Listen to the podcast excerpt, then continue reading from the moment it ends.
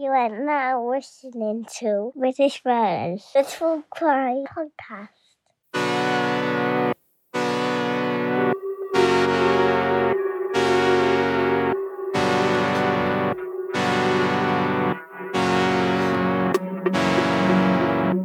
Hello, everyone, and welcome to British Murders, the podcast that focuses exclusively on British murder cases and serial killers. I'm your host, Stuart Blues, and this is part two of the season six special. Hopefully, you've already checked out part one. If you haven't, please pause this episode, listen to part one first, and then come back to this one. Before we get into part two, let's break the ice as always. The show's opening icebreaker segment is this. Welcome to Daddy Facts. Here is part two's dad fact. Due to contractual obligations, the role of John McClane in Die Hard had to be first offered to Frank Sinatra, who was 73 at the time. I don't think Frank Sinatra saying Yippee motherfucker would have gone down well with any audience. As I said in part one, this case was suggested via email by listener Victoria Craig and via messenger by Kath McCartney. Again, let me quickly advise you that this podcast contains elements that may be alarming to some listeners. As always, listener discretion is advised. Part one of this story ended with Scottish serial killer Peter Manuel killing Marion Watt, her daughter Vivienne Watt, and Marion's sister Margaret Brown in the early hours of September 17, 1956. We'll start part two of this story a couple of days before, on September 15th. We'll start part two of this story a couple of days before. On September 15, 1956, a break in at a house over the road from the Watt family added further detail to this already convoluted story. Peter Manuel broke into the house of Margaret and Mary Martin, a pair of retired sisters who had left earlier that day to go on holiday. He used the empty house as his base and treated it with zero respect. He trashed the entire place but stole nothing. The same method used to break into the Watt home was used when entering the Martin home. He smashed the front door's glass panel before letting himself in. When I say he stole nothing, that's not entirely true. He stole a pair of one of the sisters' nylon tights and used them as makeshift gloves when breaking into the Watt house. On the day of the Watt family murders, Marion Watt was due to receive a wake up call at 7am from the phone company. Nobody answered despite them calling three times. A couple of hours later, the family cleaner arrived, but nobody responded when she knocked on the door. That was most peculiar. It's not clear how, I assume she had a key, but the cleaner eventually entered the house and discovered the massacre inside. She reportedly ran outside and spotted the postman doing his morning rounds. She ran over to him and shouted, There's been a murder. The police were then called, and the entire house was sealed off once they arrived. Whilst conducting house to house inquiries, the police discovered that the Martin home had been burglarised in such a way that they believed they knew who was responsible. The murders were being treated as a different crime altogether, but Peter Manuel was soon taken in and charged with breaking and entering. The next part of the timeline is also a little bit hazy. Still, from what I could gather, I understand that Peter was found guilty of breaking and entering and sentenced to serve another 12 month jail sentence in Barlinnie prison, Scotland's largest. It's known as the Big Hoose, Bar, or Bar. I assume that's what the prisoners refer to it as. With his jail sentence starting in October 1956 and ending in November 1957, Peter spent 13 months in jail on that occasion. But what about the murders of the Watt family? The key suspect, believe it or not, was the family patriarch, William. After calling home on the evening of September 16, 1956, William went to the hotel bar and had a few drinks with the hotel's owner, Mr. Leitch. It's either Leitch or Leitch. You know what I'm like with pronouncing stuff. L A I T C H. Gonna go with Leitch. Retiring to bed a half hour after midnight, William had plans of an early start the following day. Bearing in mind he had his car booked in for another check, he likely wanted to get up extra early to do some fishing. That's what he was there for, after all. The following account comes directly from Jack Smith's fantastic book, The Beast of Birkenshaw Life of Serial Killer Peter Manuel. It's a must read if you're interested in learning more about this case. William Watt had borrowed an alarm clock from Mr. Leitch so that he could set it for 6am and be on his way to catch some fishes. What he'd done was set the alarm for 6pm rather than 6am, so it never went off. He would later explain that he disabled the alarm when actually he'd just set it wrong. That accidental lie didn't do him any favours with the police. William was next seen by one of the hotel's waitresses shortly after 8am on September 17, 1956. He told the waitress that he had awoken naturally at 7am, putting him an hour behind schedule, but he had still driven to the local fishing spot to scout it out with plans to return later in the day. He'd gone back to the hotel for his breakfast. Here's where it gets interesting and starts to go wrong for William Watt. An overly keen journalist thought it would be a wise decision to call the work of Margaret Brown's husband on the morning her body had been discovered at the Watt home. It's worth noting that Mr. Brown had not yet been notified of his wife's demise. The journalist didn't outright say why he was calling. For legal reasons, one assumes he wasn't able to. Not that what he was doing was legal or ethical anyway, but he likely wanted an early scoop for an upcoming article on the murders. The harassment continued until Mr. Brown had had enough and called the police to make a complaint. It was at that point he was notified of his wife's murder. Back at the Cairnbaan Hotel, a call came through from an individual claiming to be Mr. Watt's business associate. It's thought that it was likely the same journalist harassing Mr. Brown, but that's unsubstantiated. Note that he said Mr. Watt rather than William Watt. That raised a red flag for the hotel's owner upon answering the phone. When pressed to confirm Mr. Watt's first name, the caller explained that he had forgotten, at which point Mr. Leitch hung up. Another call came a few minutes later. This time it was someone who legitimately knew William Watt, his brother, John. John informed Mr. Leitch that William's wife, daughter, and sister in law had been murdered in their home in the early hours. William was sent for by way of a taxi organised by Mr. Leitch, and the news was soon broken to him. Making his way home in cars driven by a generous local and a policeman, William did his best to put on a brave face, which included him solemnly smiling whilst talking to the police officer. The officer took that as confirmation that William was likely the one responsible for killing his family. Now, the distance from the hotel to the house is roughly 94 miles.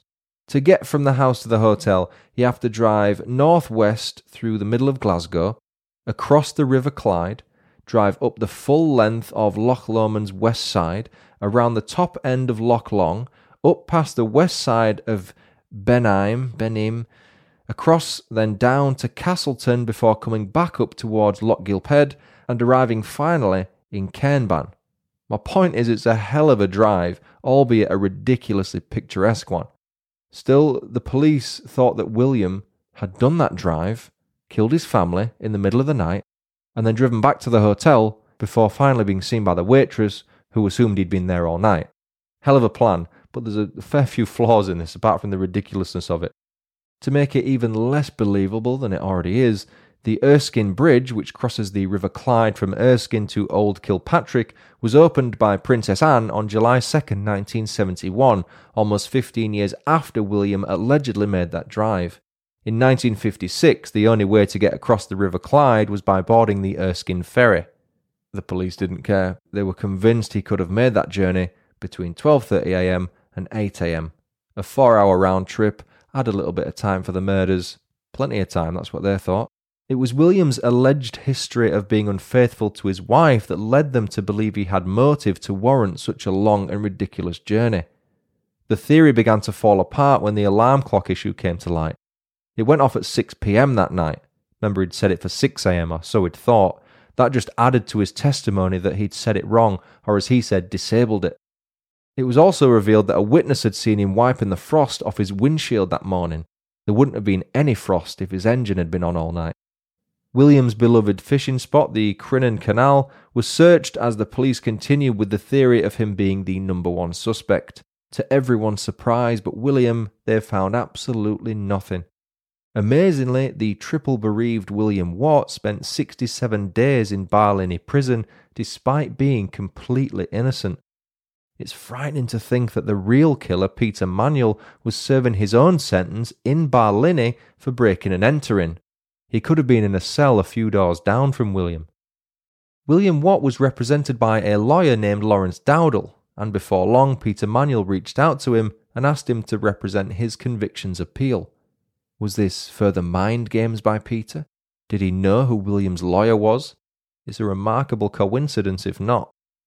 When Peter was released in November 1957, Laurence Dowdall suggested that the pair meet for lunch with William Watt to clear the air. Imagine being a fly on the wall at that meeting. Peter knew he'd killed William's entire family, and William strongly suspected Peter to have done so. Meanwhile, in the middle of it all, Laurence Dowdall likely knew both sides of the story too. The meeting was on December 3, 1957, three days after Peter's release from Barlinnie prison, and the two rivals supposedly cleared the air. Peter told a tale of how he'd met a man who'd asked him to break into the Martin house. A day later, he saw the man again and noted how much of a state he appeared to be in. He was implying that he'd killed the Watt family by that point. Peter said the man asked him to dispose of a revolver, so he threw it in the River Clyde. He was mixing the truth with fiction there. He casually admitted to throwing away the murder weapon in the river, but also shifted the blame for the actual murders onto a third party. With the full support of the police, Laurence Dowdall continued to meet with Peter and encouraged him to continue telling the tales of his exploits. He slipped up at one point when he said that Margaret Brown had been shot twice, so his supposed friend had told him. Not even the press knew that information. Only the police knew, so either Peter's story of a mysterious assassin was true, or he'd committed the murders himself.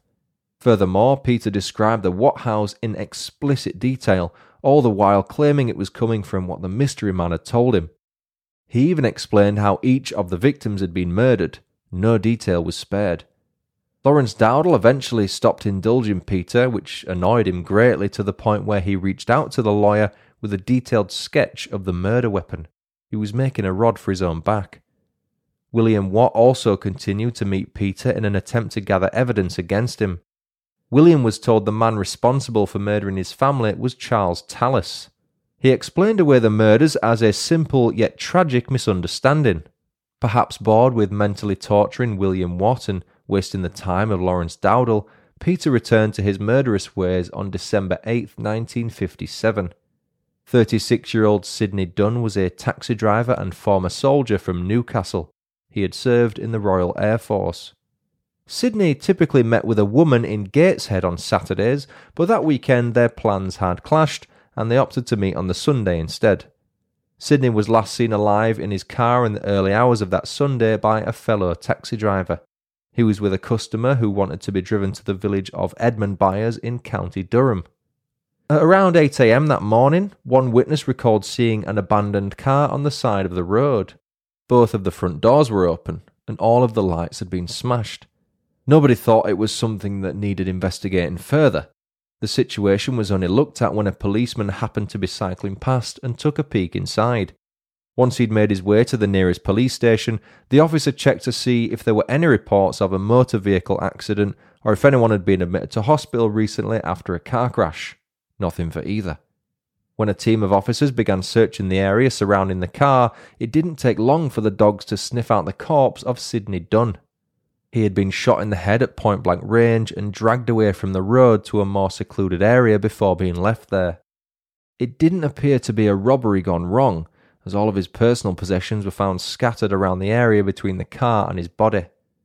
With nothing to go on, the police initially thought this may have been a run of the mill car accident. That soon changed once the post mortem confirmed the cause of death as being a gunshot wound to the head.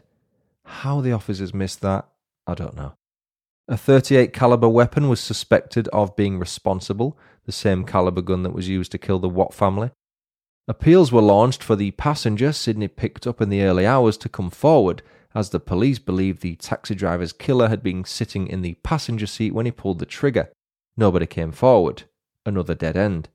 Peter Manuel would not be convicted of that murder until after his own death. It was a coroner's jury that eventually found him guilty of Sydney Dunn's murder. Fast forward two and a bit weeks later to December 25th, 1957, Christmas Day. There's no ideal time to get burgled, but Christmas Day takes the biscuit. Reverend Alexander Houston and his wife returned home after presumably spending the morning in church conducting the Christmas morning service.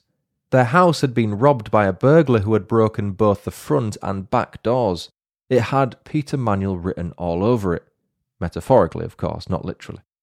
Amongst the items stolen were a pair of sheepskin gloves, a camera, a few quid from the collection box belonging to the church, and bizarrely, a sock.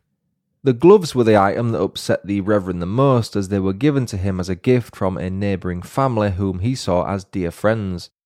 Another family living on the same street as the glove givers was Mr. and Mrs. Cooke and their four children, who lived at 5 Carrick Drive in Mount Vernon. Mount Vernon, you'll recall, is where Peter Manuel attacked three women in March 1946. The Cooke house was located only a few hundred yards from the footpath where the first victim was attacked. That was the woman with a three year old son. The eldest of the Cooke children and the only girl was 17 year old Isabelle Cooke. Isabelle was a sixth form pupil at Hamilton Academy, a former school open from 1588 to 1972. It was described in 1910 by the Cambridge University Press as one of the finest schools in Scotland. On December 28, 1957, three days after the gloves were stolen from Reverend Houston's house, Isabelle was left home alone to babysit her three younger brothers. Mr. and Mrs. Cooke left home around 4 pm that afternoon. For what reason, I'm not sure. Isabelle had plans to go to a dance at Uddingston Grammar School with her boyfriend Douglas Bryden that evening, so she held high hopes that her parents would be home in time. As it turned out, Mr. and Mrs. Cooke didn't return home until 8 pm, by which point Isabelle had left her three brothers at home with their grandma and set off to catch a bus. The grandma told Mr. and Mrs. Cooke that Isabelle had left the house at 6:45 p.m. intent on catching the 7:30 p.m. bus. It would come to light much later that Isabelle's father believed she must have taken a shortcut to ensure she caught her bus in time. That shortcut would have taken Isabelle along the same footpath I mentioned earlier, where Peter Manuel attacked the first woman in March 1946. The plan was for Isabelle to meet up with Douglas and they would then travel to the dance together. That plan changed when Isabelle didn't show up. Thinking she may have changed the plan without informing him, Douglas made his own way to the dance after waiting almost an hour for Isabelle to show up. Isabelle wasn't at the dance either. Perhaps she didn't fancy it, Douglas likely thought. How coincidental is this? Mr. and Mrs. Cooke's phone line was not working properly that evening, which they only discovered later that night. Initially worried about their daughter not returning home or calling them if she decided to stay with a friend, the Cookes relaxed a little and assumed that Isabelle had probably tried to call but couldn't get through. They were wrong. At around midnight, Mr. Cooke went out with a torch to search for Isabelle, but he found nothing. That left him with no choice but to call the police the following morning and report Isabelle as missing. That afternoon, reports came back that some of Isabelle's personal belongings had been found by the river and train tracks, including a bag, purse, and some clothing. Isabelle's killer was playing games with the police. Peter Manuel had scattered her belongings in pretty much a straight line from her house to his. Despite finding her clothes and belongings, Isabelle's body was not found at that point, it would be almost three weeks later, on January 16, 1958, that her parents were delivered the devastating news that their eldest child's body had been found. We've got a lot more to cover before we get to that part of the story, though. The story will continue after these quick messages. And now, back to the story. Let's Craig David back to December 31st, 1957, three days after Isabelle Cooke went missing, New Year's Eve. The next unfortunate targets of Peter Manuel were the Smart family. Married couple Peter and Doris Smart lived in Uddingston, a short distance away from where Peter Manuel was holding up at the time. Peter Smart was 45, Doris was 42, and Michael was 10. I have two different accounts of what Peter Smart did for work. One source said he owned a civil engineering firm, whereas another said he worked as an area manager for W and J.R. Watson building contractors. Maybe they were the same job, just described differently. On New Year's Eve 1957, Peter Smart finished work and paid a visit to the Commercial Bank of Scotland. A few mergers and decades later, the Commercial Bank of Scotland would become part of the Royal Bank of Scotland Group plc, now known as NatWest Group plc. Once there, he asked the teller if he could withdraw £35 from his account, just short of £800 in 2022, and once received, he appears to have made his way home. The cash was to clear some outstanding debts. He'd just been paid, as far as I can tell. He returned home with £25 in cash after using 10 of it to clear some debts. The key point about that cash withdrawal is that the notes were brand new, fresh out of the packet. That's something you need to remember. I'll get to why shortly. After celebrating the new year at home, the Smart family planned to take some time off to visit friends and family across Scotland. They planned to return home on January 6, 1958. Sadly, that plan was stopped on New Year's Eve. After picking up some whisky bottles from the local pub, Peter Smart left for home around 10 pm. Seeing in the new year in typical British fashion, the Smarts called it a night at roughly 2:30 a.m. in the early hours of New Year's Day. That's when neighbours recall witnessing the lights in their house being turned off. When the Smarts didn't turn up as planned at their relatives' houses, each relative assumed they were with other relatives instead. That vital series of miscommunications meant no alarm bells were raised until January 6th, when Peter Smart failed to turn up for work. Peter Manuel's New Year's Eve consisted of spending the evening with his family at the pub. Short on money as he always seemed to be, Peter happily pocketed change meant for his dad after Samuel had bought the family a round of drinks. That sly theft was witnessed by Joe Brannan, another Glasgow based criminal. Joe took that to mean that Peter was struggling with his finances. Back at the house, Peter ensured he was the last one awake. A pull out bed had been set up for him downstairs, as it was every night, so once his brother James had followed their parents to bed a short while after them, Peter seized his chance. He had an hour before his dad was due to get up for work, plenty of time to do what he needed. After making his way to the Smart house, a 15 minute walk away, Peter Manuel shot and killed Peter Smart, Doris Smart, and Michael Smart as they slept. Peter Smart was shot and killed first, with Doris a close second. That makes sense as they will have been in the same bed, just like Marion Watt and Margaret Brown were. He killed Michael last and later claimed that he believed the youngster was an adult. Once finished, Peter pocketed the cash withdrawn from the Commercial Bank of Scotland, took Peter Smart's car keys, and made his way home. Reports suggest he even ate a couple of biscuits before leaving. Peter Manuel was reportedly fast asleep on the pull out bed when his dad got up for work. Whether that's true or not, we'll never know because Samuel made a habit of lying for his son to cover his tracks and provide him with alibis. Remember John Buchanan, the shopkeeper who led the search of the field next to his caravan after hearing the scream of Mary McLachlan on July 30th, 1955.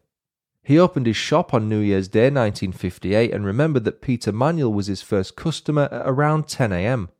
He bought a pack of cigarettes and appeared to be in a buoyant mood. Once his purchase was complete, Peter went to the pub to meet Joe Brannan. Despite appearing to be strapped for cash the previous evening, Peter Manuel was now splashing the cash and on more than one occasion bought everyone a round of drinks. Joe made a mental note of that. On January 2nd, 1958, a police officer was heading towards the River Calder. He was to form part of a search party tasked with finding Isabelle Cooke. He was suddenly offered a lift by a passing motorist and, happy to get out of the cold, the officer accepted. That motorist was Peter Manuel, driving Peter Smart's car. Next level arrogance right there. He was rubbing his crimes in the police's face without them realizing.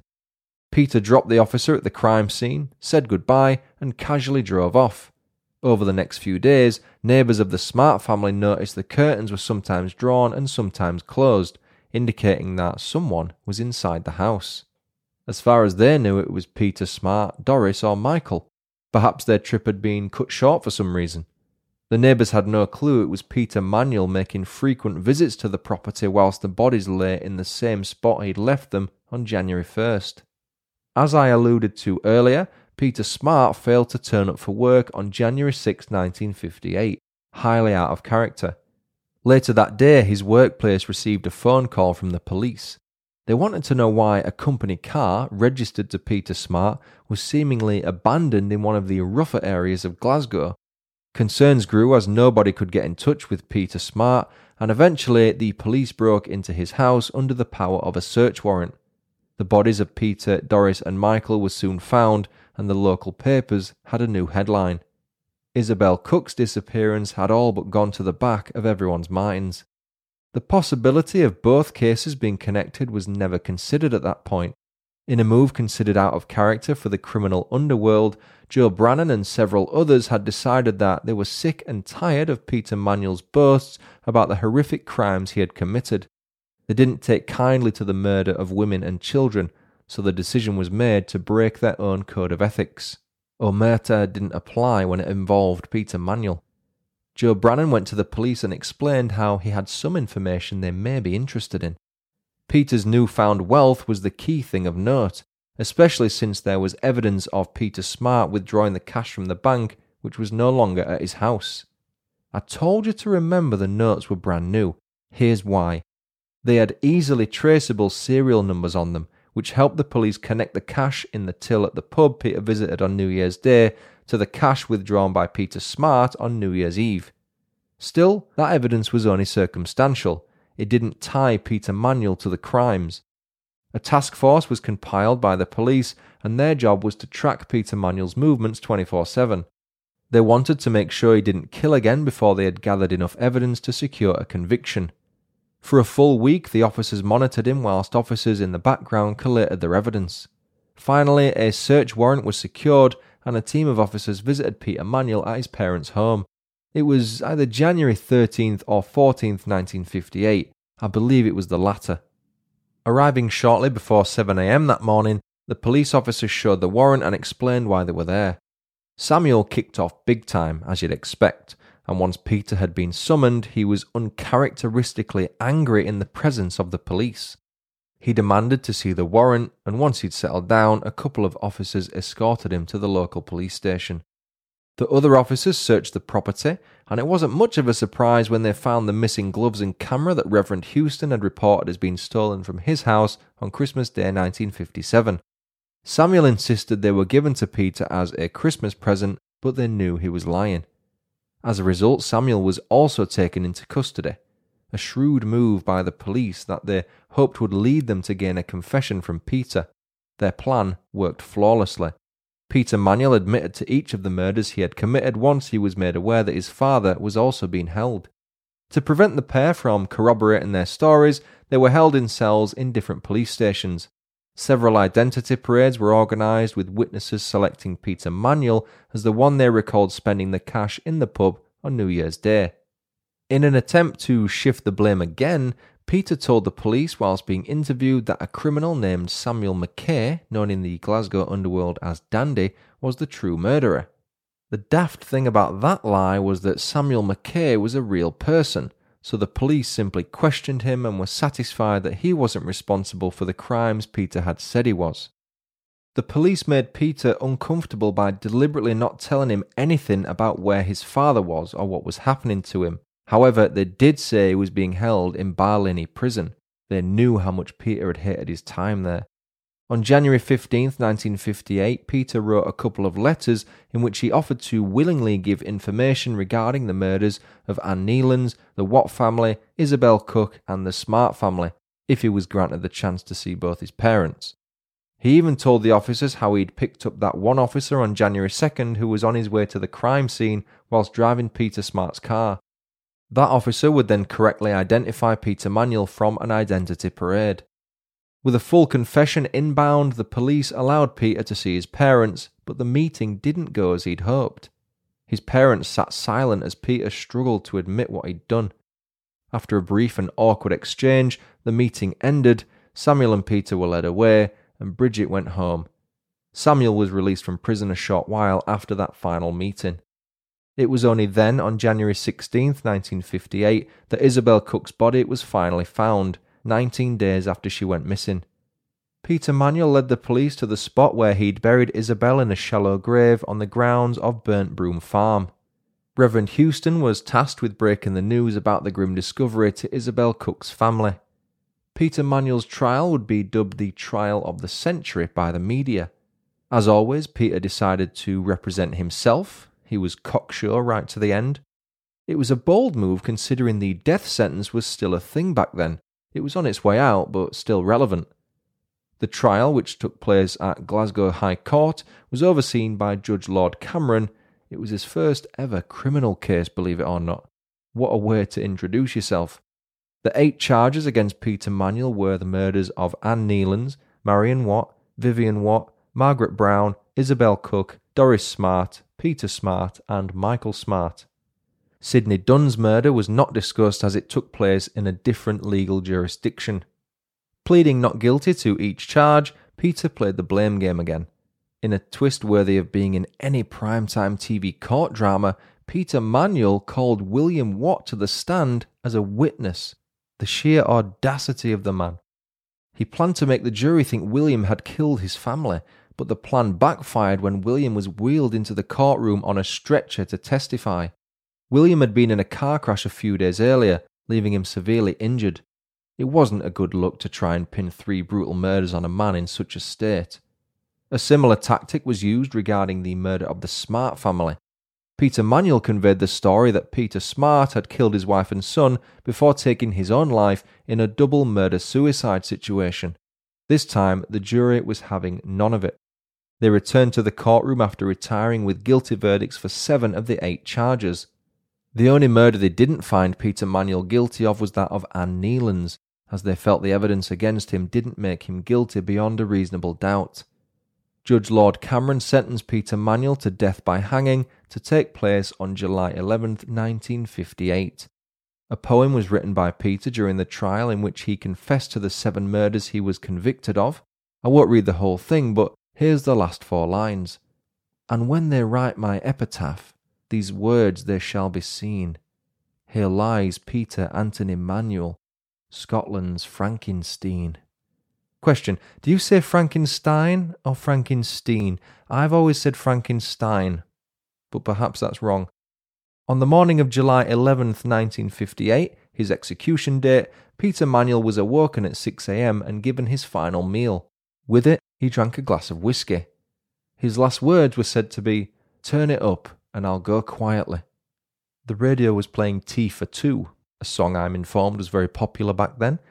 I believe it will have been Doris Day singing her version of the song that Peter heard. After being led the short distance to the gallows at 8am, a white hood was placed over his head before the lever was pulled by Harry Allen, one of Britain's last official executioners. Peter Manuel was the third last person to be hanged in Scotland on the back of a criminal trial. The second to last person was 19 year old Anthony Miller, who was hanged in December 1960 after being found guilty of murdering John Cremin. The last person to be hanged in Scotland was Henry John Burnett. He was executed in August 1963 after being found guilty of murdering Thomas Guyan. Peter Manuel is not only classed as Scotland's first serial killer, but is also seen as Scotland's worst serial killer. We've discussed nine murders in this two part episode, seven of which he was found guilty of committing. Realistically, Peter Manuel's kill count was much higher. Many believe that the true count of his murder rampage could have been as high as 19.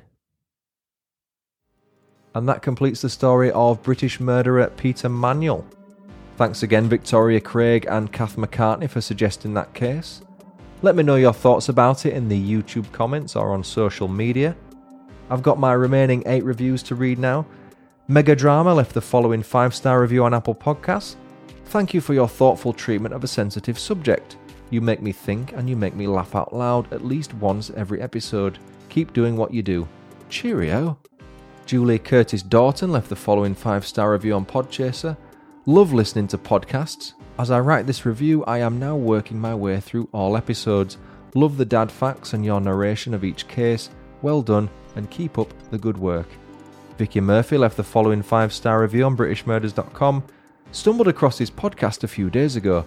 Made my five hour drive from London to Carlisle and then the return go really quickly. Absolutely adore the Daddy Fact jingle and all your waffling before the start of the main story. Sammy left the following five star review on BritishMurders.com. Found this podcast when looking for something about British murders. That shows I've named it the right thing. I had been indulging in American ones previously.